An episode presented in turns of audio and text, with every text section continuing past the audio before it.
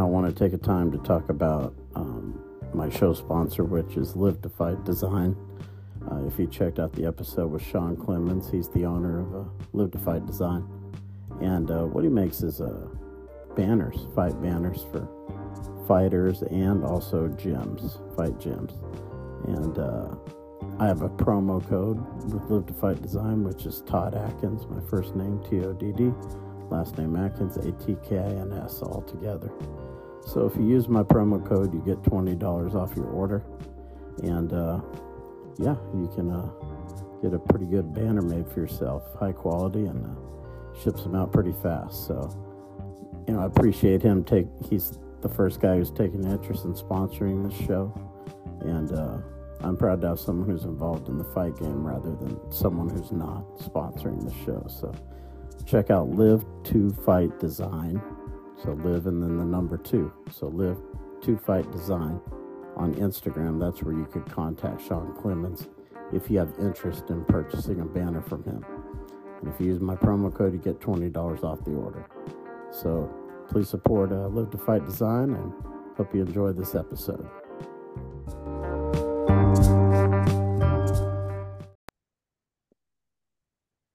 All right, so it's Todd Atkins, and I'm back with Jacob Cooperman, who's been on my show before. And uh, we're going to get into some, uh, a little bit of what he's doing, and then we're going to talk some UFC 290 and a couple other topics. And uh, before we start, as always, as a sponsor, Live to Fight Design, you can see them right above my head there. Um, they have Instagram at Live to Fight Design. The promo code you can see in red is my name, Todd Atkins. They make fight banners and gym banners if you order through me, get twenty dollars off your order. And uh, Jacob, before we get into the stuff here, kind of tell people who you are for anyone who may not have saw you last time you're on my show. Yeah, so I do commentary, play by play. I interview the fighters for a number of local promotions, and then I'm a big UFC guy, combat sports guy, cover a lot of influencer boxing. So really, whatever people want to hear from me, I try to do, and I'm slowly growing up. What I hope is going to be a really good career in combat sports. And the last time we talked, I think I had just, I don't know if I had just gotten signed to RFC, but I've done three, I've commentated in three uh, events since then. I'm working on getting more kind of live reps, but I mean, really nothing's changed. It's been the same goal. Just some of the, I'd say some of the outlets or some of the lanes that I use are different now or have developed a great deal. Now, don't you have some background in radio, or isn't that what you do, so to speak? Yeah, yeah. So right now, I'm also working on getting something on air at Sirius. I work there. That's why I we were talking about that right before we recorded. I couldn't catch the prelim fights last night, is because I have a part time position there, and that's kind of where I got my origins from was radio podcasting. I have my own podcast uh, where I don't even necessarily talk combat sports. I'll talk whatever it is uh, with a buddy of mine kind of just react to pop culture stuff. And uh, yeah, that that's kind of been my background per se. So let's kind of get into UFC 290. I was kind of I had done a show on this earlier, but I was kind of saying, you know, the event was so good. I don't always talk about UFC events after the show. Most of the time I don't. But I felt like the show was, you know, very good. Most of the fights are really good. And there were some storylines coming out of it that I just wanted to to do some coverage of it. So maybe let's start with the first one since, you know, Bo Nickal's a guy they're high on. Maybe tell me what your impressions are of, you know, Bo Nickal fighting uh, uh Val Woodburn. Man, I mean, I don't so see I was watching obviously as I was going back that fight live and I tuned in right as the first round started. And Val had been built up as this guy. I think he was 7-0 outside the UFC it wasn't i don't think it was his debut last night. I think he had had one fight back in august. I, i'm not quite sure but i know he was this guy that a lot of people expected to really give bo a run for his money. I saw that all over tiktok. Bo goes in there. Obviously everyone knows him for his wrestling. Obviously everyone knows him for his grappling. And he goes in there and i, I don't want to call it i want to get your perspective on this too todd. I don't want to call it technical clean striking but he goes in there and drops just devastating shots, knows when to kind of plant his feet. The first shot that he threw that really had Val stunned, I know you saw it, was that check hook where he kind of leaped in. I don't even know he called it a check hook. It was like a hook leaping in. really stunned him, and then fantastic finishing instinct to get the job done. A lot of people thought it was an early stoppage. I didn't think so. If you looked, Val was kind of hitting a single leg on the referee after he stopped it. So, I, I, yeah, man. I mean, there's nothing to say more than you know he's looked really, really good thus far, and I think he is one of the most highly hyped prospects out right now. I will say though, I do want to see him, and I saw the MMA Guru kind of mirror my sentiments, or should I say I'm mirroring his because he made the video first. I agree with him in that I'd want to see Bo really tested now. Maybe someone in the top 10, top 15 towards the back end of the pack. Because I don't want to say he's been crushing tomato cans, but I think that should be he he is at this point in his career now where, where we got to say okay we can put him up against someone that's really really we know has a track record in the UFC if that makes any sense but really good performance nonetheless yeah, I mean, first time I saw Bo Nickal, I don't know if I told you this, but the first time I saw him, uh, I had went to a dual meet between Oklahoma State and Penn State. I want to say it was might have been 2017, 2018. I'm not sure. It was one of those years. And uh, you know, Gallagher-Iba Arena was sold out. You know, wrestling's popular in Stillwater.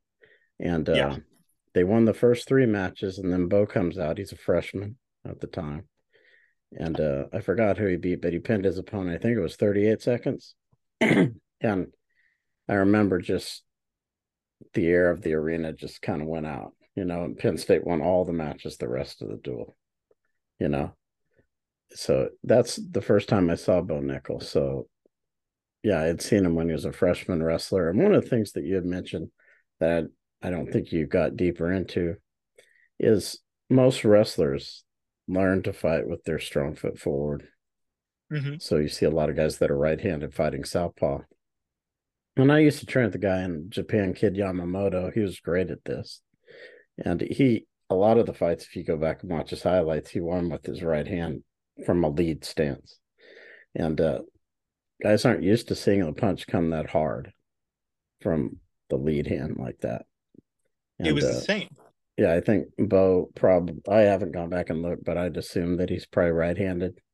You know, so he threw that that punch kind of yep. as a power shot, and uh guys have a hard time picking up on that. You know, from well, a, from a southpaw. Yeah, and and watching it at home, I was very surprised, and that's the shot, un- like without pause, that gave me the most that that stuck with me the most after the fight was that lead hook that he throws.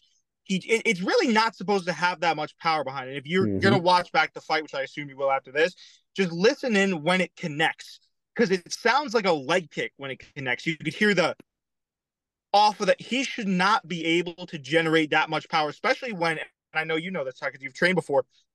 A, he's jumping in, right? So he's not really planted until he start after that hook and he starts moving in on Val and he starts unloading. That's when he plants. He's not planted off of that foot. He's kind of hopping in. As you said, it's with the lead, right? So usually guys, for anyone that watched this, they'll get the most power on their, you know, backhand hook because it just kind of makes sense. You could rotate your hips into it a little bit better. You can get mm-hmm. more power. He somehow throws that in a way where it connects clean and you could see Val kind of pause. And that made me be like, wow, And I know his. I think his mom or his mother is a uh, as a boxing coach, if I'm not mistaken. Mm-hmm. So he's had some training there before. It just, I was very, very surprised, man. I was very surprised, and that, I mean, I listen. I had him winning this fight. Even then, I looked at this performance. I was like, wow, what can this guy do? And I think that's what makes him such a good prospect. It's not that I, I don't, I don't check for him for his personality outside of the ring. And then maybe this is a hot take. I'm sure he's a nice guy. Say, okay, what sub minute finish is he going to have? I think they released some crazy stat that in five or four of his five last fights in the UFC or something like that, he's had an average fight time of 81 seconds. I mean, that's that's ridiculous, and that's what makes me want to say, okay, I want to see this guy go and match up against, let's just say, you know, someone in the top ten at welterweight. Yeah, I mean, uh, we've seen a lot of great wrestlers over the years come in the UFC and then kind of cut the progression in half of most people. So, could he come out and fight someone top 15 for sure? I mean, he's he can always go to his wrestling if things yeah. go bad. So yeah, you could put him in with somebody who's ranked if that's what they want to do. He probably could handle it. Yeah, yeah, yeah. And I think you don't want to rush him, right? Because uh, there's been very many examples of guys that have been rushed. So, for instance, like, like Darren Till was kind of rushed, where he had all this momentum behind him, and then recently he loses to DDP, Dricus Du Plessis. Um, so you, you definitely don't want to rush him, but you do kind of, as I said, and I think we're both in agreement. You you do want to see what this guy can do because, man, I mean, I don't even know if if trying to think, you know, Leon Edwards that that's a tough fight, but I think also what makes him so interesting is you know, to your point, like you said, that you could see him against someone in the top 15. It would be an interesting fight, and that he has that ace up his back pocket, which is his wrestling. But I don't even know, thinking about long term, and this is the UFC fan in me, just like, you know, breaking everything down and say, like, oh, well, how does he face off against Leon Edwards? I couldn't realistically tell you how he faces off against Leon Edwards. Do I think he's ready? No, but the interest for me partially is like, all right, well, where does this guy land? You know, where does he kind of the dichotomy of the top 10 at welterweight? But but yeah, again, like I said, really, really fun performance. I kind of felt bad for Val Woodburn though. Um, back to the drawing board for him. You know, I think he took this fight on short notice as well, right? Yeah, I mean, there, I doubt they would punish him for that. Yeah, you got to get him at least another fight to prove himself. I mean, it was a very, I think it was, I don't even know how many days short notice but I I know it wasn't a significant amount of time for him to be, or right. no, he might have been training for a fight in August. That's what I that's what I heard. This might have been his debut, and he was training for another, and then it got scratched, and he's had this time to train, but still, you know, you you feel for the guy because uh, I've been seeing a bunch of stuff. Apparently, he was I don't know the, the exact name of the job, but I think he was a landscaper. There's a bunch of videos of him doing landscaping. So kind of one of those guys you just want to see succeed. Uh, but I'm I'm happy for Bo Nickal too, and I love watching him fight. He's one of my favorite dudes. If he's on a card, I'm I'm tuning in instantaneously. Yeah. Now let's kind of get to Jalen Turner and Dan Hooker. I mean, I kind of feel like Hooker was on the verge of maybe being done with the UFC if he lost one or two more fights, and then he comes out and you know has this war with Jalen Turner. Maybe talk about that a little bit Ah, that's a fun one, man. Some of those shots that Hooker ate, I was, I was sitting there like, how in the world does he take a flush head kick from Jalen Turner? And he just kind of like, not that he walked it off, but I mean, man, most guys would have fallen to that. I thought he did well. I know he broke his wrist or his arm and really did a good job of fighting back into that fight. Watching it live, I really wasn't even sure who was winning mostly because the totally legally streaming service, by the way, that I was using on the train, you know, to stream my fights, totally legally, of course, uh, was kind of going in and out during that fight. But it was, I think, one of those ones, one of those wars where I, I'll think back to when I commentate. I've seen these types of fights before, where I'll say on commentary, if I was commentating that fight, man, it's like I would not want to be the judges right now. That's a tough one. It's one where the action is so all encompassing that you're not necessarily looking at who was pushing forward the most or who was you know kind of pushing the action putting more volume putting more damage on the other guy. It was just a super duper fun fight you know and and credit to dan hooker. I don't know if he's going to really realistically be in the title picture though but still a fun fight nonetheless over a really tough prospect in jalen turner. Well he could be if he goes on another run. Winning this fight was a big deal for him you know. mm. So it just depends. And I don't on... want to take anything away from mm. that either. Yeah, I, I definitely don't want to diminish his performance, but he's very he's in the early stages of what I personally hope because I'm a big Dan Hooker guy. I, I really like him. In what I hope could be a run, but if I was a betting man, I would probably put money down on the fact that maybe he toils around at the so what we said, like the bottom five of the top ten, and probably runs into a brick wall at some point, unfortunately. But I mean, again, I could literally, you know, we just had this Dricus Du Plessis fight with Robert Whitaker where he finished Robin in two rounds and arguably was winning the first. So realistically, you don't know what's going to happen in the MMA world. But yeah, I was super duper happy for Dan. Yeah. Now this is kind of where we got into a lot of the interesting stuff because the last three fights all had, I would say, some interesting maybe storylines going into them, and you know, kind of Yep. as the result of the fights as well. So, you know, the biggest one being Drick, I would say Dricus and uh, Whitaker, just because of what's on the horizon for Dricus if had he won, and and also that I think a lot of people weren't giving him a chance. So, you know, maybe talk about uh, Dricus' performance. Well, I want to get your your thoughts on it in a moment, but I will say I was one of those people. I didn't give Dricus zero chance. I did have an eerie feeling in the pit of my stomach that perhaps something like this could happen. I just thought that, and I still do think that, and this is one of the, I was talking to a buddy about this earlier. I think this is one of the this fight. If you want to bring this to someone and say, give me, if your friend asks you, this is a better way to say, it. if your friend asks you, say, okay, dude, show me a really good metric for what MMA math is. You know, like MMA math, how nothing makes sense. I would say look at the Drew, look at the Dricus Duplessis fight against Rob Whitaker, because I I do honestly believe that Rob is a the more well-rounded fighter, the more skillful fighter. Uh, I think a lot of people on paper had him getting the cardio aspect of this fight down. He's more slick. Uh, I I might give Dricus better defense, but besides that, man, I, on paper there is no way, and the live odds showed that there was nobody that expected Dricus to take this, and I felt like he kind of really utilized his physicality well because Dricus is not massive for middleweight, but it's quite clear he's kind of. I, I was I made a video on this earlier. He's kind of built like a Dorito, like he's very wide at the top and then he slims down, but he has that powerful frame where if he gets you down, you're in trouble. Again, I'll, I'll take a page out of MMA Guru's book.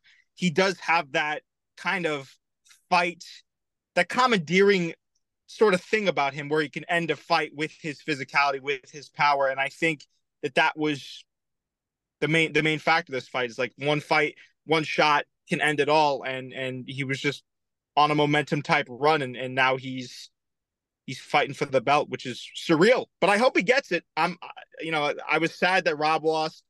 I am a DDP fan. Uh, I thought that that kind of post fight press conference, we were talking about that a little bit last night, and I want to get, I want to have you expand on that a little bit. I thought it was personally kind of cringe. Um, yeah, super, super happy for DDP, and I'm sure Rob will bounce back and, you know, because he's super duper talented. The beginning of the end of me was the second that Whitaker locked up with him, Duplessis threw him real easily with like a Yeah. headlock, headlock hip throw. And That was crazy. then he beat him up pretty badly on the ground. And I saw Whitaker go back to his corners. His eyes were about this big.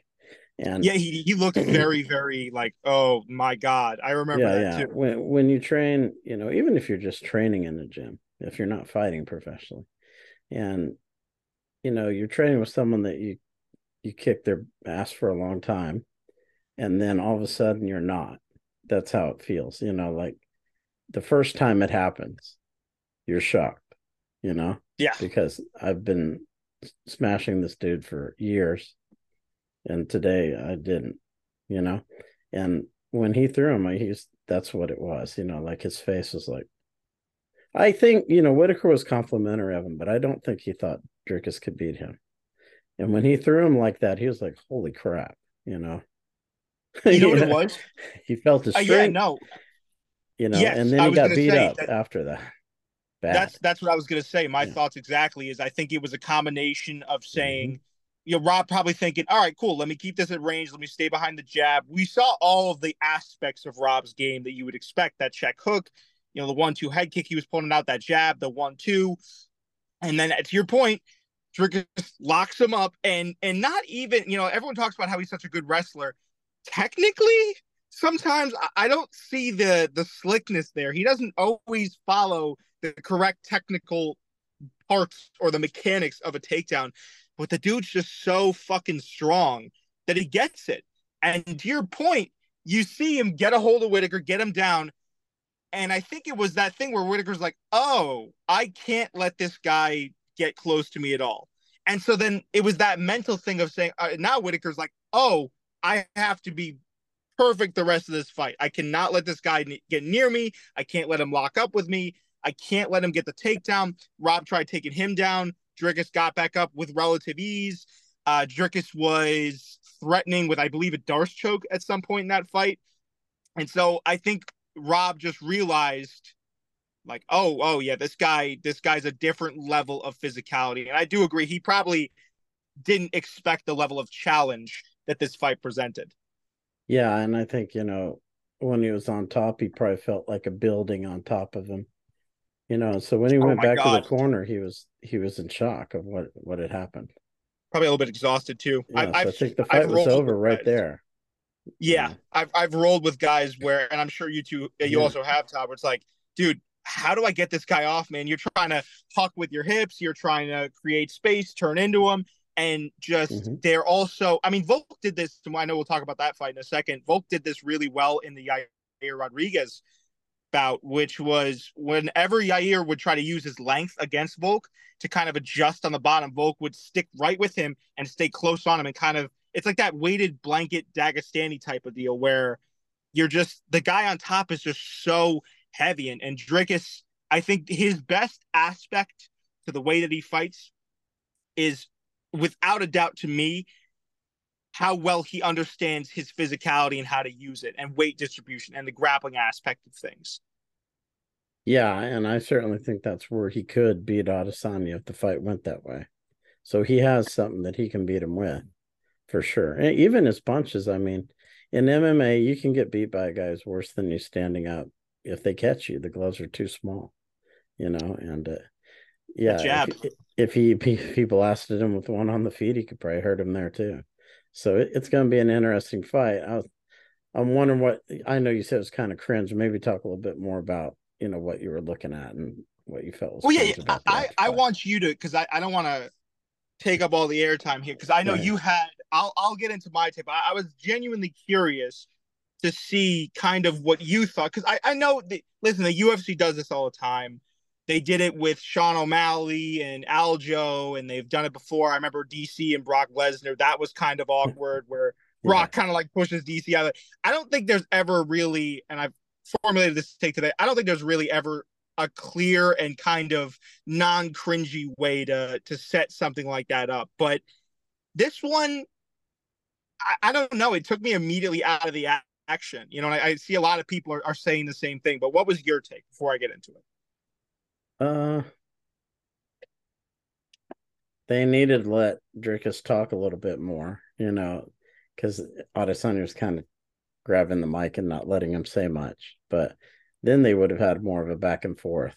You know, so that's where I think they kind of dropped it a little bit. They had a little bit of a back and forth where he had said, I'm African, but you're no brother of mine or whatever. But they didn't really let them get too much back and forth because Izzy was just taking the mic, grabbing it, you know. So that part I think they dropped on because it could have been more entertaining had they let it have a little bit more of a back and forth. It was a little Izzy's always a little cringy to listen to because I don't think he yeah. I don't think it's really I don't think it's his area of expertise to kind of talk trash, really or if he does, he's not good at it. You know, it just doesn't seem like something he's good at. But Dricus kind of has a little bit of a, a humor, humorous personality to him. You know, because the way he, he says stuff that's actually funny. You know, probably not yeah. on purpose, but he does. Yeah, yeah, and I, I just to your point, I felt like the way is Izzy's personality. Say what you want about it, cringy, not cringy. You know, nice, not nice it's very overpowering.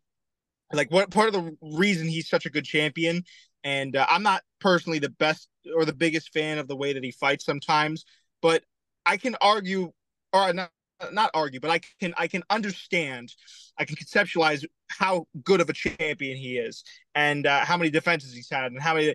Part of I believe what makes him such a good champion is because he has that overpowering type of personality. So we both thought it was cringy, but we're still talking about it. You know, then that's part of someone's personality and a fighter's personality that makes them great. It can elicit emotions out of people. And I thought that part of the reason that DDD, DDP, excuse me, didn't get to talk was because he doesn't like he might be funny, right? I'm sure he is, and I'm sure he has insightful things to say. And and the the back and forth between them, I think, in the lead up to this fight is going to be awesome but I, I don't think he's as loud of a guy, as boisterous as a guy mm-hmm. of a mm-hmm. guy as Izzy is. He's not going to have that same aspect to him where He's got the bling. He's got all this. That they, you know, I think he's much more of a guy to where it's like, all right, let me just let get me in the cage and let's and let's duke it out. I think at the press conference, pre-fight press conference, he only got answered or he only got asked one question. Yeah, which is crazy. He'll get asked um, a lot more. so so he's yeah. Yeah, hopefully, because uh, you know that man deserves, I think, a lot more respect. And this is coming from a guy that thought Rob would not make him look easy, but I thought, I thought Rob would would kind of be able to cruise in there, and that's that's coming from me. I think he deserves a lot more respect, but I don't think he has that back and forth type of personality, especially after a fight. You know, he's just he's kind of like tired. You know, he's a little bit dazed. He got hit in the face.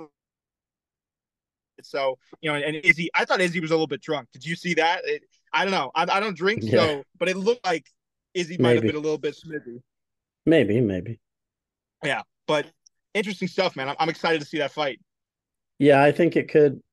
It'll be interesting to see how it gets because it could be ugly. You know the the build up. It's going to be interesting to see how how how it goes. You know, because there's a lot of negative sentiment among South Africa, you know, in Africa, and you know from history, and it'll be interesting to see kind of where that that stuff all goes as far as. yeah, I, I I hope it just doesn't get to that point. I think this is where you're going with that I hope it doesn't get to the point where, where there's it's created more divide. I hope it's one of those moments where these dudes go in, right? Of course, DDP is representing South Africa, and then the way that the UFC, we all, we both of us know, and the fans know, the way the UFC is going to market this is it's going to be Adesanya is going to be Africa, DDP is going to be shown out for South Africa.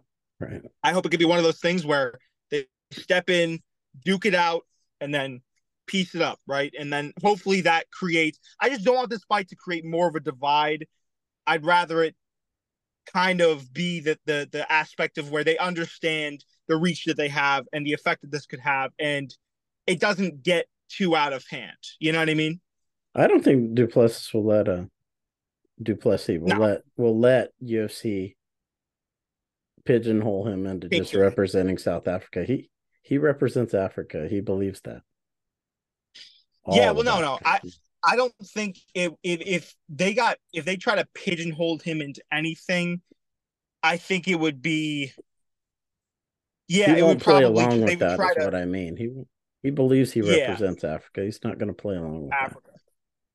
He he has kind of been the guy to where it's been like, all right, that's that's the main, and that's the weird thing too is he's. I feel like him and Izzy are both arguing two completely different things. Like Izzy yeah. is saying you know, this is a much more South Africa versus Evan.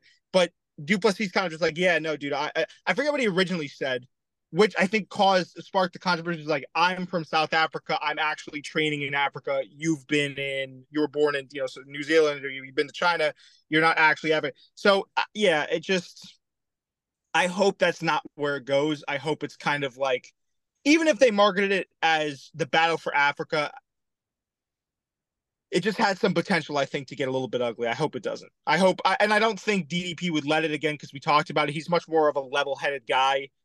I could see Adesanya maybe running with it to generate hype for the fight, but I think DDP is going to stay true to his guns, and I hope they could piece it up after the fact. They probably will. There's no, I don't think there's any real kind of uh animosity there. Like you look at some of the fights, like let's just say, and this is an extreme example, but a Conor McGregor and a Jose Aldo like there was real vitriol there. Uh, this is kind of just like I could I could easily see them piecing it up after the fact. I think they have animosity for sure. yeah, for sure. But do you think you think it's on the level of um do you think it's something to where they if they came together they couldn't say all right let's put this behind us oh i don't know the the fighters today are weird um you know, in the early days, the guys didn't do that stuff. If they didn't like each other, it didn't end after the fight was over. You know, a lot of times it was more personal, and I think Izzy's taken that personal because, you know, du- Du Plessis kind of saying, "Look, I represent Africa, and you guys don't. You guys left Africa to be successful, and I didn't.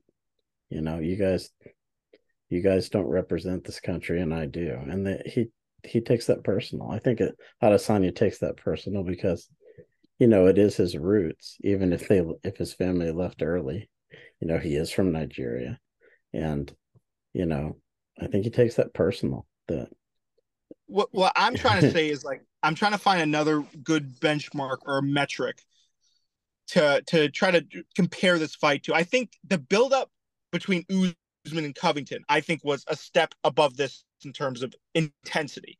And where if Usman saw Covington, it would probably be, you know, or even like Covington with Masvidal. You saw that after the fact of the fight, Masvidal attacks him. I I don't think that this I guess you could call it a rivalry.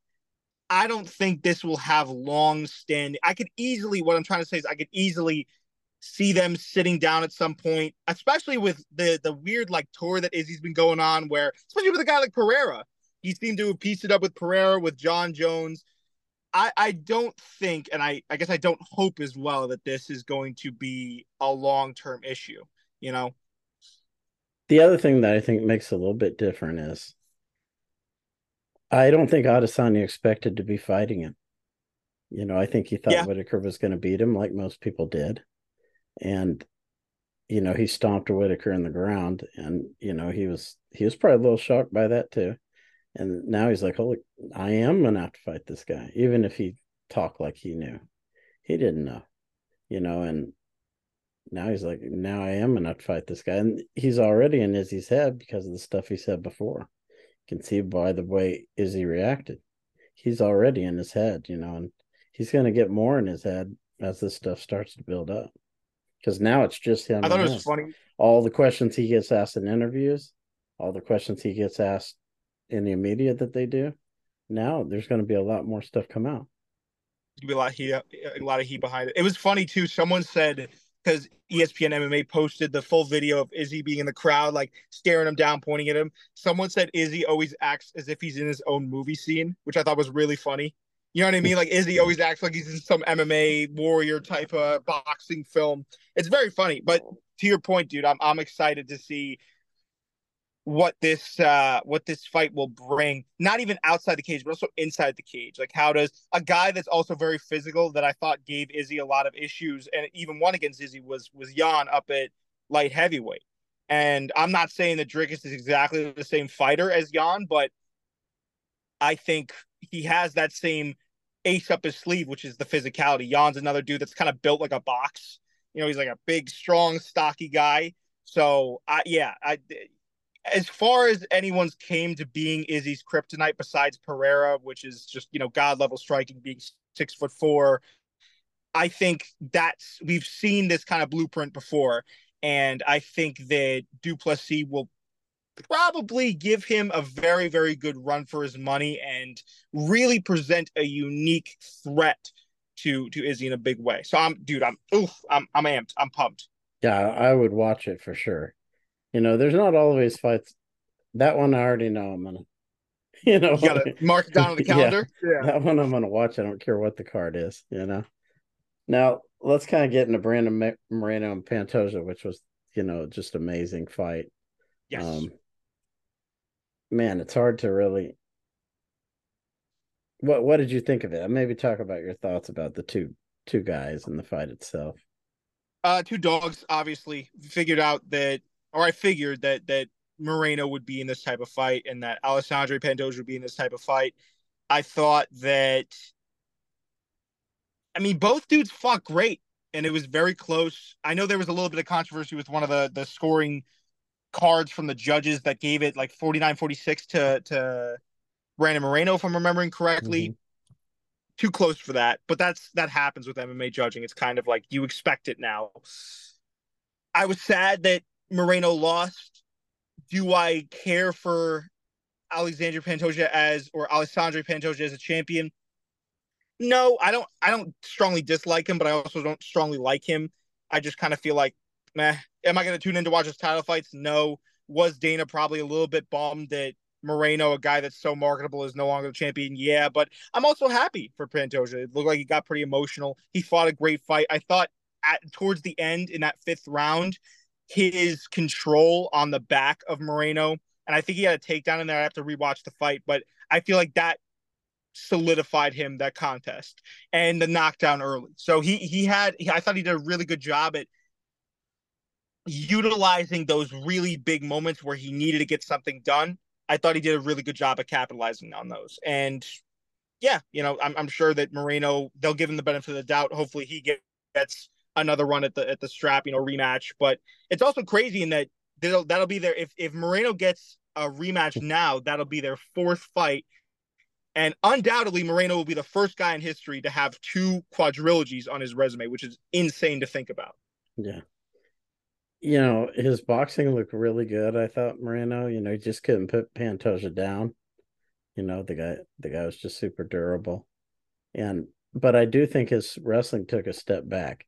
And the one thing that I have brought up with Derek earlier is uh you know, Moreno had originally moved out to Glory, you know, or in Missouri. He didn't move there, but he was training there for his fights. And, you know, he thought he was going to have this great pairing with uh, James Krause. You know, he had the one fight with him with Kai Kara-France where he, he looked really good against a guy who's yeah. very good. Kai Kara-France, a very good fighter. And then all of a sudden, you know, of no fault of his, Krause's out of the picture and now he's got to you know find another gym to train at. He did have another fight before this one with Fortis, but that's one thing you know. Like I saw his corner, he's got one guy yelling at him in English, one guy yelling at him in Spanish. You know, there's like his corner seemed kind of disjointed, you know, and those kind yeah. of things. I, I wonder would it have been different with a James Krause had they been able to keep going? You know, you, you kind of wonder if how he would look now. Yeah, I thought his boxing looked really good though. It, no, his his boxing's always yeah. solid. Yeah. Thought his boxing looked good. I thought he, you know, he threw some good elbows in there too. With it. His offense looked really good, but I think his wrestling took a step back, you know, because he got taken down a lot, and that's why he lost the fight. Um, and usually he's strong there, and I think Krause also, you know, he, he's known for game planning, you know, so to like a over, you know, like a crazy degree. So yeah, I think I think Pantoja is a very physical dude too, and he fights that way. He fights like a guy that kind of almost he has that same aspect to Du Plessis where it's he oh you know hunt you down right. I think they said on the the broadcast like he's a hunter. He walks you down, stalks you. He capitalizes on your mistakes. He's just very very physical. He's very in your face, and uh, you know while I don't really. I'd have to again look take a look back to see if his grappling really did take a a, a step back the way you said. I think it was or the overarching theme of that fight was, like I said, in big moments, Pantoja was kind of the more the more bully uh, of the two of them. The more the guy that could say, "All right, in these big moments, I'm going to drop Moreno." I think that was the first round where he dropped him, right? With a with a hook, I think. And then you know in that last round, I'm gonna backpack him, make him wear his own weight in mine. I'm gonna take him down, control him, open him up with a nice shot with a nice elbow back from the first round. I thought that he just in a dogfight, he was the dude that was leading the dance in terms of intensity and in terms of again that that physical presence. But uh, Moreno fought great, dude. His his boxing's always really fun to watch, especially when they were. It was like the middle of the fight and they're just going back and forth, just trading bombs. So fun to watch. Yeah, it was an incredible fight. You know, that's why I'm saying it's kind of hard to talk about it because it was such such a good fight, you know, and both guys a competitive fight, you know, and it's just one of those that kind of leaves you a little speechless, sort of. It'll be interesting to see, like I said, Dana was talking about having do it immediately again. You know, you always wonder where the loser goes if they don't do it immediately again. So it's yeah, it's going to be that going both ways. I could I could see the UFC saying, okay, again, like I said before, let's give Moreno the benefit of the doubt. He's been a consummate champion for a while. He's given us some of our best fights at that weight class. We're going to give him that like or saying to introduce a little bit more parity into the division, we have this new champion in Alessandro Pantoja. Let's face him up with some of the young and hungry up and coming prospects in that, like a Royval or someone else of that nature. I could see them easily saying, "Yeah, let's let's see about that," and then you know pairing Brandon Moreno up with someone else. If he wins that, then he gets another crack at it, which they did before with when he I forget which fight out of the quadrilogy it was, but he he went down and he had to face, like you said, Kai Kara-France for the interim championship. I could see them also doing something like that easily. Yeah. Now, so we get to the main event, Rodriguez versus Volkanovski. Now, this one I was interested in because I wanted to see kind of how Volkanovski was going to deal with someone who does things a little bit differently, is kind of long, you know, dangerous. And uh, there was some, you know, some hairy moments for him here and there. I thought Rodriguez was starting to find his groove in the third round when Volkanovski dropped him, actually. He was having a good round. But uh, ultimately, Volkanovski comes out and wins and gets a stoppage. You know, what can you say about him? You know, what can you not say about him? He's just a gamer, dude. I, that's why I, I, enjoy him so much. Uh, he's one of. It's funny. I was thinking about this to myself. He's the first real dominant champion fighter that, in my age of watching MMA, that I really root for. Because I'm not necessarily, I, and again, it's not because I dislike Izzy as a person, but I always find myself rooting against Izzy. Uh, I rooted for Leon when he faced off against Usman. Um, I rooted against Usman a lot of the times when he fought uh, who was you know um, Burns, Gilbert Burns. I didn't root for. I rooted for Usman when he fought Masvidal, but the, the point is there is a guy now that I could root for in a, a Volk that's just so damn likable, but also is a gamer. Like he he he knows what to do to get the the job done, and that's really cool to see because I feel like that makes him more a it makes him more likable it makes him also be more relatable to the fans you know because you, you look at him he's like all right every single fight he's had there's been people saying like wow dude this might be the toughest or i don't know if volk can get this done i was one of those people that said all right yeah yair with his length with his taekwondo with his long range kicks that's going to be something new that volk hasn't seen yet that's going to be something that's going to be dangerous for volk how is volk going to close the distance How is Volk going to get inside? But then Volk comes out, especially in the Islam fight, and it's just like, oh, yeah, Volk's Volk's on this level. It's kind of like he has to remind you every single time. He's like, yeah, no, I'm I'm. They call me Alexander the Great for a reason. I come out here and I figure out a way to to make it either a a competitive fight like the Islam fight, or b make guys like Yair. And I, I don't want to take anything away from Yair, but you, he figures out ways to make guys like Yair kind of just look like maybe they're at the other end of the top 10 instead of a surging prospect. You know, it, it's crazy to me. I don't think Yair came looking like he was on the other end. He definitely looked good. And like I said, I think he was starting to find his rhythm when Volkanovski clipped him with that shot. But, you well, know, Volkanovski's about... just so good that. Yeah. I feel like I, Yair's close. He's right there, but, you know, he's got some deficiencies in the in the wrestling and the ground that are holding him back from being as good yeah, as well, he could be. When, I when I say made him look like he's closer to the bottom end of the top ten, I don't mean that, and this is why I said I don't mean to diminish him. Yair is a very talented fighter that most certainly deserves his his ranking in the ratings or his yeah his ranking in the power for pound. I just think that Volk, by comparison, is like up here, and so it's almost like you make like you make another one through ten on top of the one through ten of the division, and Volk's all the way on top. It's just I say that to say, you know, he shows every single time that it's like there's levels to this. Whether he's going up against Islam, Islam is extremely talented, extremely dominant, and Volk gives that guy a run for his money. Then you say, okay, he's going in there with Yair, and it's like, all right, Yair presents some issues, but then Volk's going to make him look like, hey, there's levels to this. And now we're talking about ever since he beat Yair, ever since he beat Yair 12 hours ago, people are talking about Ilya Topuria facing off against him.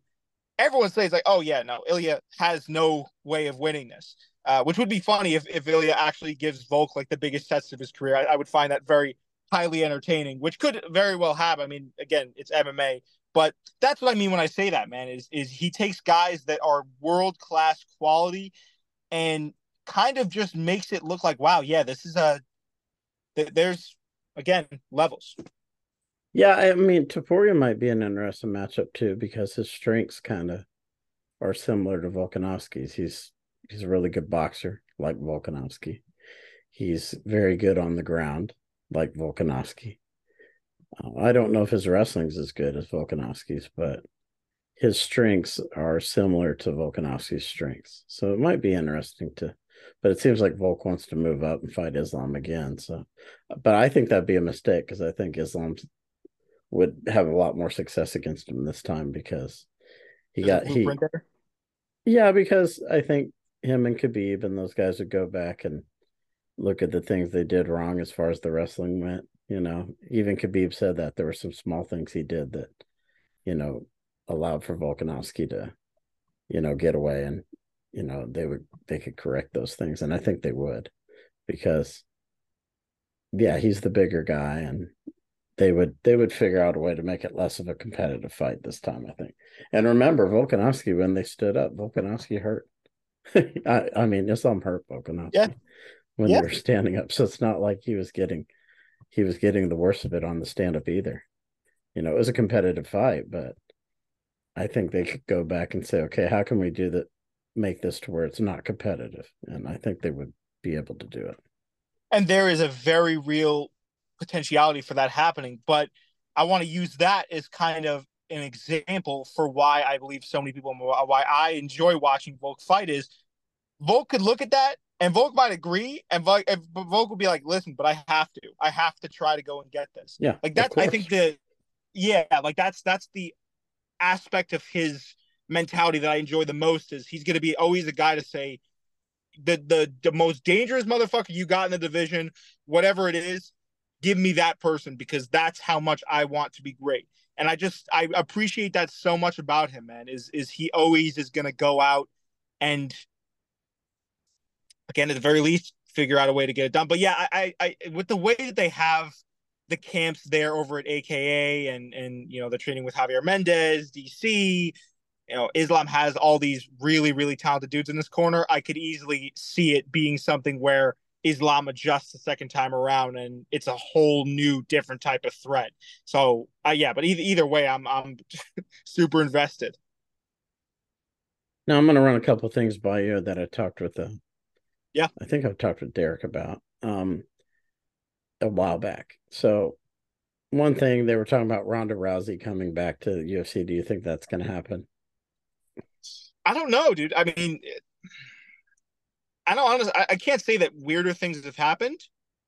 They might have. I mean, it depends on how you view CM Punk coming into the UFC. That was uh that was definitely like a fever dream of uh what was that? Two fights, two fight stint. Yeah. Um. So I I could say maybe that weirder things have happened. If it happened, would I be like, oh my god, what's going on? No. Right. Do I think it's the best idea? Probably not, because the sport has progressed so much and. uh you know, I I do think that she'd have a real big test on her hands. I don't. Yeah, honestly, I I don't. I couldn't see that really occurring.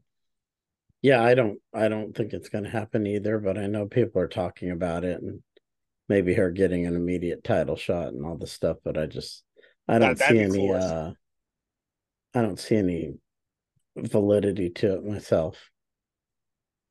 An immediate title shot would be foolish.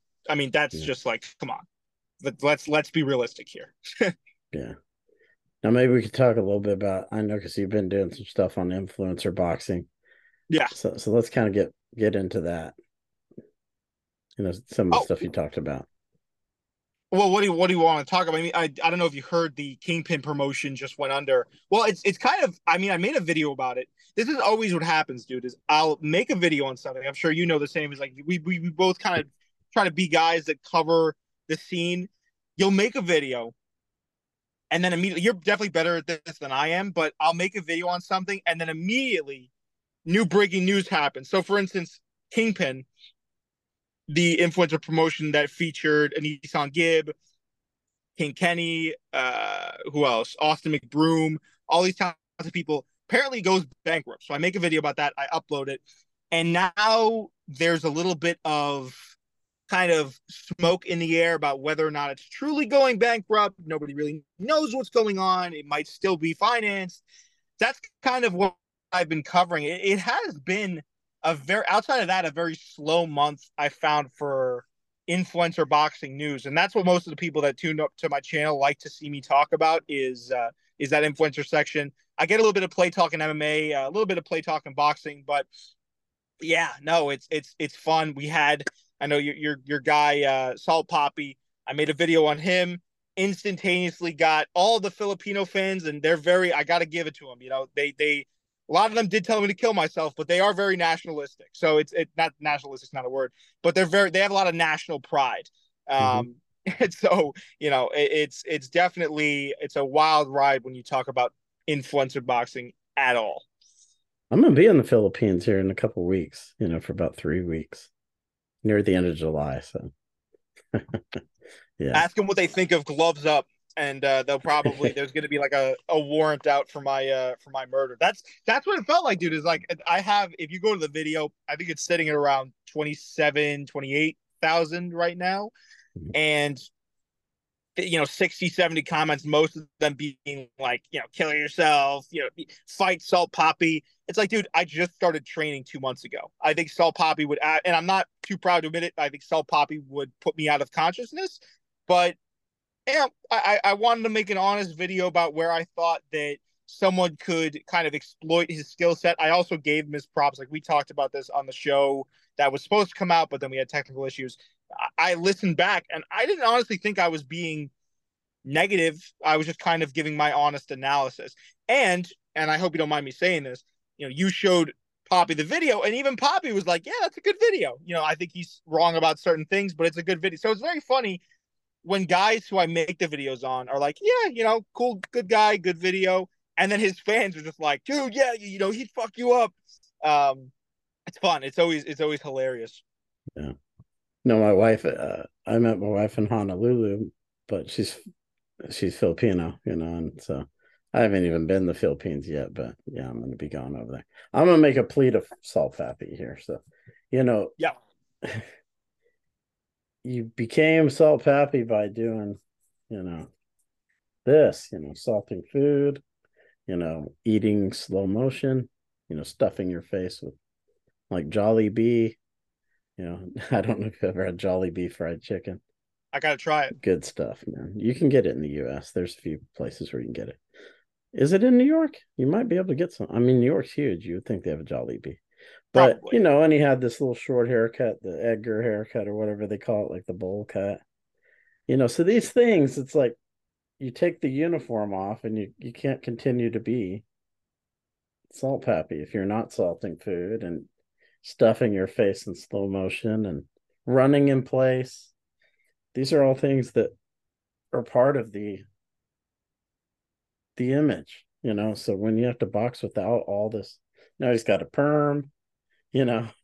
He's not doing the so it's like it's hard to take it off. It's like a pro wrestling thing you know?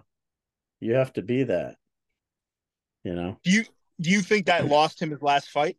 No no no, no I'm fucking, I'm, I'm not but you know it's still that's where the power comes from the salting the food and eating in slow motion. That's where all this the power comes from the momentum comes from all of that who do you, who do you think he fights next? I'm very curious.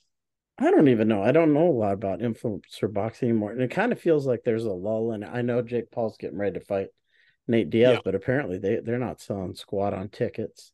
They may have overdone themselves by having it where they're having it. You know, aren't they having it in Cowboy Stadium or something? Something like that, yeah. Yeah, somewhere and they're getting killed. I mean, they aren't. The tickets aren't selling. Scalpers aren't even buying them up. So you know, I don't know. It's going to be interesting to see what happens with that fight because I didn't think Diaz looked good against Ferguson, and I didn't think Jake Paul looked good against Tommy Fury. You know, Jake Paul spent most of the fight hugging him, and when they weren't hugging, I thought Fury was better than him, which yeah. is probably why Paul was hugging so much. And I think that's going to be a, he'll have a hard time hugging Nate Diaz because he's used to fighting in the clinch and breaking the clinch. It's going to be a lot harder for him to hug his the entire fight away. Dirty like boxing. Yeah, it's going to be yeah. difficult. So it's going to be interesting to see what happens there. You know, I I know some people think it's you know like uh the matchroom boxing guy. I keep forgetting his name. Eddie Hearn. Hearn, yeah. Yeah. He said it wasn't going to be close. So I don't think so. I think it you know, it'll probably be similar to a lot of the fights Diaz has, where he kind of starts out slowly and then as the fight goes yeah. on, he's going to start to pick up his pace. And it's going to be interesting to see if Jake Paul can kind of stay with him at that point. I think we're two of the we're we're two of a very few or a very small sector of people that actually are interested and think this fight could be competitive. I got a ton of flack just talking about comments on the video. When I made a video saying that going to Diaz could be one of the best things that Jake Paul has ever done.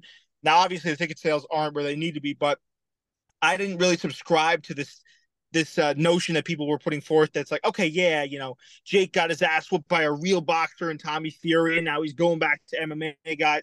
I, just think that Nate Diaz, the way he fights, so unorthodox. Like you said, he's used to the physicality of being in the UFC, the gas tank. Uh, I think that's going to present a real challenge for for for Jake. You know, and and I think that the weight difference, the size difference is not that steep either. So th- I agree. This could be a very, very competitive fight. It probably will be a very competitive fight. Whether you want to say that there's some fixing going on behind the scenes to make it that way, I don't know. But I, I think it's gonna be an entertaining fight, and I don't understand why everyone is. I, I mean, it's kind of just the thing right now to hate on Jake Paul. So I try not to uh to just jump on the bandwagon. I, I'm definitely gonna tune in. I'm not gonna pay for it. I'll totally legally stream it, of course, but I'm not. I don't think I would pay the uh, the pay per view price. Right. Yeah, I I think it's compelling, but the problem with influencer boxing is I don't. What else is out there? Nothing right now. KSI, I, mean, kind of... I don't know a lot about these other guys like KSI. I know he's famous, and if he has a fight, a lot of people probably watch it over in England or wherever it is. But I don't know a lot about him really. The, I know a well, lot about made... Salt Papi for obvious reasons, but I don't know a lot about KSI. I never saw him on TikTok or any of that stuff. Salt Papi, I saw you know him from TikTok. Is? That's why I knew who he was. Yeah, I to me, and I made a number of videos on this. The problem with a lot of the influencer boxing scene right now, and it's kind of been it's kind of been shown in some of these influencing promotions or influencer promotions shutting down recently. Is it's very top heavy. It's very saturated at the top. So you have your Salt Papis, you have your KSIs, your Jake Pauls. You have like six or seven guys and girls that are very well known, can put on entertaining fights. And outside of that, the interest starts to wane because it is based not only on the boxing, so it doesn't just draw in the boxing fans. You also have to worry about the fans of Salt Papi that don't watch boxing, the fans of KSI that don't watch boxing. There's that influencer component to it, and I think the the problems that they've had have been putting on cards where the quality of the fights go down and the people on them, the people fighting, are less known. That is always been for me the challenge that they have to get over. And you see that even in a kingpin type promotion where they have top of the line guy like King Kenny's a good fighter. If you want to watch Todd, like any any real uh, fights of his, you could see that he knows what he's doing. He's technical. He's long. He has knockout power. He's fun to watch. Even a promotion that has him in there is struggling to find traction because of their quarterfinal matchups and because they weren't that interesting. So in an age where, and this kind of goes back to what we were talking about the whole Luke Thomas thing with Elon and Zuck, in an age where people are very interested and I believe in in much more of a circus type of aspect to fights how do you put on entertaining fights? How do you put on captivating and kind of compelling bouts when you don't have that top six litter to pull from, where you don't have a Salt Papi on your card? And that's very difficult. And that happens a lot with promotions that are just starting up. Like you've been around, I'm sure, a lot of smaller promotions. You were telling me that you went one to one the other day. That's what happens is, is a lot of them kind of sputter and, and fall because they don't have those it all starts with the fighters, man. And if you don't have entertaining fighters that can put on entertaining fights, then you're shit out of luck. Yeah, I mean there are a lot of promotions. Uh, I'd say because of the the casinos, you know, a lot of states have legalized gambling. They have Indian casinos or whatever. A lot of states have those. So I think uh, a lot of these shows get deals with these casinos, and so they can put on shows, and it's not a big problem going out like you said, bankrupt. But these shows like influencer boxing, where you're having them like in England, these places like that, I don't think they have that kind of a. And it's not small. They're trying to make these shows big, not small. You know, they're not staying within a mediocre budget. so it's kind of like hit a home run or flame out, one or the other. You know, there's yeah, no in between. It's a good point. You have to you have to pay this top level talent a top dollar, and that's kind of what happened to Kingpin. Is if I'm if I'm to believe what I've heard is you know that's that's kind of they had to pay all these guys and and you know they kind of just flamed out. Yeah. Now the Musk Zuckerberg stuff. I know you brought up the Luke Thomas video. Yeah. Um, and we didn't get to put out the last one. But what I was saying is, you know, Luke comes from a time like me, where we could see the fights we wanted to see pretty consistently, because you had two competing entities that were trying to outdo each other in UFC and Pride. You know, all the best fighters are fighting in one of those two promotions primarily. Which now that's not the case. You don't have like a second to the UFC. Bellator's not really a real second. PFL's not yet either. Um, Rizin's just starting to come back up in Japan, but they're not there. So it's you don't have these competing factions that are putting on the fights you want to see all the time. And for us, it's like like I told you before, I would beat Elon Musk or Mark Zuckerberg in a jiu-jitsu match right now, easily. You know, I trained for 15, 16 years. So MMA, who who knows, you know. I don't know. But you know, maybe one of them would knock me out or something. But mm. you know, in jiu-jitsu, I'd beat either one of those guys easily. And so for me, it's like watching these guys. I know the fights are not going to be very good. Unless you know, these guys are older too. It's not like they're young, you know, these guys. So you're gonna see a sloppy fight. It's probably not gonna yeah, be very technical. Um yeah, it's gonna be hard to watch, I would think. It's just that they're famous. That's the only thing that people want to see it. If they weren't if they were not Mark Zuckerberg and not Elon, if it's me and you, no one want to see it. You know what I mean? Yeah. yeah. And and that's I mean, I, I couldn't agree more. Uh, I don't think that people are going to tune into this expecting, and this is kind of my position that I maintain is I don't think people are going to this expecting something to say like, all right, we're going to see Leon Edwards versus Kamaru Usman three level quality. It's like, yeah, no, I think it's it's kind of the same thing that probably attracts a lot of people to the influencer boxing scene, which is I want to tune in to see, even though I know it's not going to be top level quality, and, and, even though I know that I could probably and you could probably beat these two guys in a fight realistically, I don't even come at it from the perspective of a combat sports fan. I come at this from the perspective of watching a viral fight compilation where someone is on the side of the street, just like, you know, someone gets body slammed. The baby's like, oh, you know what I mean? It's that type of aspect for me. And I understand, and the more I thought about this after our first conversation, the more kind of leeway I wanted to give Luke, and the more I might be privy to or prone to kind of walk back some of my statements from the video I made. I understand now a little bit more why Luke might be pissed as to him having to report on it. I also kind of feel like if if you're Luke Thomas, you have your own show, you don't of course have to report on these things. You know, if you're so against it, you could just not give it the airtime. But I understand he wanted to kind of make a statement. Um, I, I could see though why he'd be he'd take it as an affront to the professionalism of MMA. I just don't also think he's viewing it in the right lens. I think he thinks a lot of fans are tuning into this as MMA fans. I think he's kind of viewing this from the lens because he must be an absolute. I mean, uh, it goes without saying that he's a gigantic MMA and combat sports fan. I think he's viewing it through that lens, and I think it's very important that we don't mix in this fight with MMA and combat sports because to do that, and I know you'll agree with this, Todd, to do that would be an absolute insult to uh, the sanctity of combat sports. I think this this fight should be treated as if it were again, two two two of your drug buddies wrestling in the background or the backyard, and you kind of like take a video of it and you sell it in high school for five dollars to people. I think that's that's the extent to which we should view this fight, and that's where I, I kind of differ with uh, with Luke Thomas. I don't think it's because he's angry about having to report on it necessarily. I think what he's talking about is this is where we are.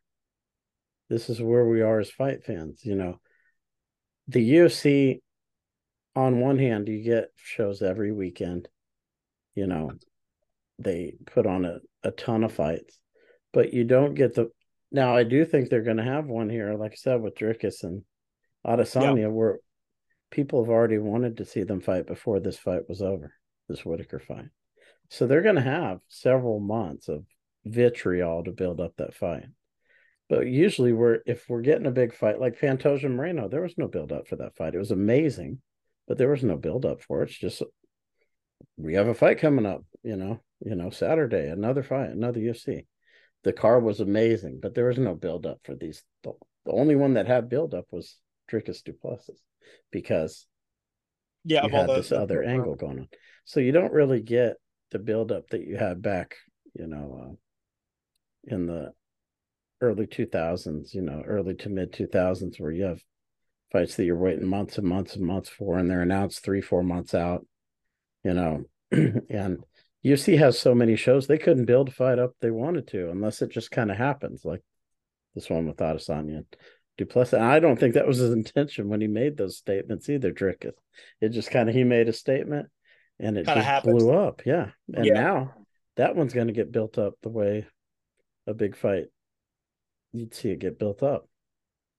Well, uh, let me just push back a little bit with this. I understand what you mean, and you look back at some of those, like UFC. I mean, one thing I, I, remember you saying on the, the original show that we ended up having to can was UFC used to be the best of the best from each martial arts discipline. So it'd be like a Brazilian Jiu Jitsu guy, Renzo Gracie, versus right, right, uh, a judo guy, right? And that's really, really, I think, awesome. I've watched some of those old fights, and it was some of the craziest most entertaining back and forth action, but with that aspect of these are the best. These are the most stand, almost like a Mortal Kombat tournament. These are the standout dudes from each fighting discipline. They're going in there, they're duking it out. But I would offer this, and this is the other thing that I kind of took issue with with what Luke Thomas was saying was, is it really that the UFC can't give the fans the fights want they want to see or the buildups they want to see, or is it that a, the talent pool has greatly increased. And so B, we don't have at the same time, we are I, I, believe with what the UFC has now in terms of talent pooling, we get really quality fights, fights mm-hmm. that the fans do want to see. I was super duper hyped to see Volk versus Islam. Oh, yeah you know, like Volk versus Yair, really interesting fights. I think the problem, and this this would be for me if you brought this up or Todd brought this, or excuse me, not Todd. Uh, if Luke brought this up, I would say, yeah, this is a very very apt argument or an apt criticism. Is how much of it is UFC not having the infrastructure or that kind of athlete like a McGregor, like a Ronda Rousey that brings that elicits that emotion out of the fans that we would want to see, you know? So I think with what the UFC, I think it's kind of an unfair assessment for Luke to say that with what the UFC has, they don't put on fights that the fans want to see. I think that they do a very, very good job at utilizing what they have, especially if you look at this year alone, utilizing the athletes that they have to make really compelling arguments. And you talk about why UFC is number one. I think that's one of the biggest reasons. Well, I think the biggest reason is they can flood the market with their product. You know, PFL can buy Bellator, but if they can't put on shows every weekend, it's not going to happen. You know, because the UFC, it doesn't matter how good your event was. You could put out an amazing event yesterday. You, mm-hmm. you, you put on some amazing event in New York. I put on 10 events between now and the next time you do your next one who's going to win me because I'm I'm flooding out what you had. Yeah, you just had a great event. I have an event next weekend, the week after, the week after, the week. You know what I mean? And they'll forget about your event, the great event you put on. You know, because the UFC can put their and I have an event that the week that you have your show too. So not only that, you know, you had your great event. I had a show too on ESPN. You know, so it's like you got to be able to flood the market just like them, or they're just going to drown you out. It doesn't matter if the product they're putting out is great all the time. It doesn't have to be. They can just, you know, as long as they're consistent, Saturday, Saturday, Saturday, Saturday, Saturday, you know, one after another, it's going to be hard to compete unless you can do it too. And that's why PFL needs to acquire Bellator. You know, that's why they're trying to. They need to have more talent, infrastructure, bigger roster. they yeah. also don't have the farm league that the UFC has. The UFC has about it half a dozen promotions that are owned by different managers that all do the UFC's cool, bidding. Yeah. Yeah. And they have their Dana White contender series. So they have a massive, you know, kind of farm league, you know, spread out where they can just get all the fighters they need. Yeah, man, and and that's a good point. You know, I wonder also how much of that is if you're putting on an event every weekend, you know, and you kind of said this is like the quality, you know, doesn't matter necessarily if it goes down or not. But I, I do think that with the amount of stuff that the UFC kind of puts on, they do a very good job of making fun cards to watch. And that's the other thing too is is that's the other. I just feel like the UFC does do a good job, even though they are flooding the market, and even though they do have the flashy ESPN deals, and that's going to block a lot of other promotions for coming up. I feel like another conversation could be had about taking the roster that the UFC has and the depth at which that roster is is operating at, and still having guys. Remember, for instance, like uh, uh, a, a Mike Malott or Mal- I think it's Mike Malott. He's a prospect out of Canada. You know, I I know him because I think he he fights at welterweight, and unfortunately he took out Mickey Gall, who I who I know sort of well, but Mickey's a really good guy, so I was sad to see him go. But you know, you talk about what the PFL. I don't know many of the guys at depth there. I know kind of mm-hmm. some of the bigger names that come over from the UFC. With the UFC, though, they do such a good job at kind of giving their athletes avenues to grow and expand that I know of a Mike Malott or uh, or a Mal. I keep saying Mike Malott, Mike Malott. I know of a let's just say a Brandon Royval that's a little bit lower down in the rankings. I know of you know the so I think the UFC also does a very very good job of kind of maintaining the people that aren't necessarily at the top. And I, I do think you know I just I, I really don't think that Luke's comments about the way he the way he kind of phrased it was that the UFC somehow doesn't want to give fans just because what like the the Conor versus Chandler fight, which since we last talked, I'm kind of a little bit more so on the side of where, where you're at and where Luke is at, which is like it's probably not going to happen. But saying using the the Francis Ngannou fight versus Jon fight is also unfair, I think, because you know, Francis went to another promotion. He signed. He was being, I, to for what I've heard, he was being very, very difficult in contract negotiation. I just think that, yeah, with the current roster of guys that you and, and women that UFC has, I think they do a fantastic job. So it's not that you know they're they're not giving fights to the fans that don't spark our imaginations. I, I I've I can't name a time where I haven't seen a UFC card where I'm like, you know, especially the ones that I want to watch. You know, there are stinkers in there for sure, but all of these big fights always light up my imagination, and that's part of the reason why we both like to talk about. Them. Oh, they do for us because we're fight fans, but I think Luke feels like you know we've had a few big fights where ESPN UFC's on ESPN, but very rarely does like SportsCenter cover the yeah. show UFC's putting on, even though they're on ESPN. You know, they only do that when it's big, big, like Conor McGregor or something like that. And I think that's kind of what Luke is alluding to. we don't have the big fights in MMA like boxing. Yeah, boxing yeah. boxing's going to have one with Spence and Crawford. Maybe we'll talk about that. That's going to happen on the same night as the Utah card, which has a couple of big fights on it. So that's kind of what I'm talking about. The the stars don't align for the big big stuff. The UFC puts out good fights all the time. But the big stuff where like I said you capture your imagination and everybody else's. That that doesn't happen a lot. The stars have to line for it. That's a good that's a good point but i think uh, that that's just a kind of that's just a question of finding an athlete that can be so for instance uh, what i'm trying to say is that would be less of an indication of what the matchmakers are doing right? And more so an indication of the talent farming process with some of the, you know what I'm trying to say? So, mm-hmm. yeah, I, but, but we can agree there. I think there is a lack of really like gigantic superstar type talents. In fact, I don't know if,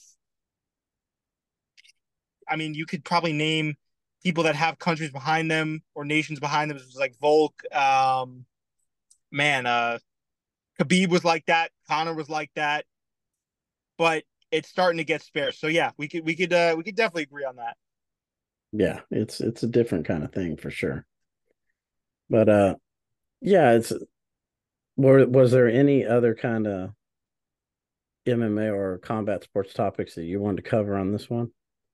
No dude, i think i think we we had a, a great show man. I always enjoy coming on this and i appreciate you todd having me on dude. I i, I really respect you know, I know you were showing me some respect. I I really do respect what you do in the space, and you know, I know you're a humble guy, so you're not going to say, but you know, anyone that listens to you knows that that you're you're certified, and, and I really do thank you for letting me come on your platform. It, it means a lot because I know as a guy with a platform myself, you know how open you are, and I've told you this already over text. How open you are with other creators in the space is really refreshing, and it's awesome, and I appreciate it. Oh, yeah, I'm glad I can do it. But yeah, I think, like I said, uh, usually, I think you're a great speaker, you know, and you have, I don't know, whatever that is, you know, that you get from being in radio or whatever it might be. People like me don't have that kind of stuff, you know, but I think that's why you you can. People like they should take chance on you doing different stuff, whatever it might be, you know, whether it's. I'm just building my way up to the top. That's all yeah, it is.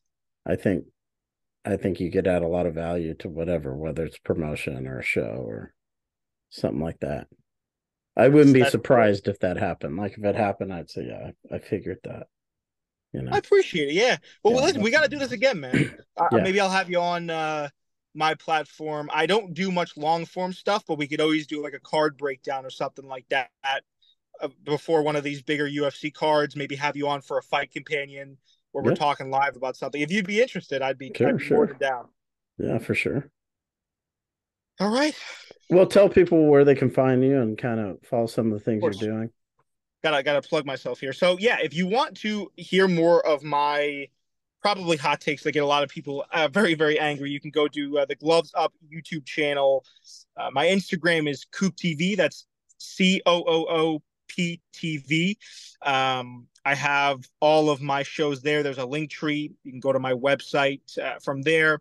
And yeah, no, if it's YouTube, it's it's Gloves Up, G L O V E S U P. Don't know why I had to specify the spelling on that one, but yeah, man. I listen. That's that's my main kind of channels right now. I just started up a new YouTube channel with my buddy Josh as well, called Jake and Josh, where we're gonna kind of just uh, cover more popular culture type top uh, topics and stuff like that. So yeah, you can find me there, and uh, yeah, I, like I said, I appreciate it. Yeah, it's great talking to you. It's always cool to catch up with you and do it again any any other time for sure. Absolutely. And everybody who's uh you know checks out these episodes, I appreciate it. And you know, until next time, take care.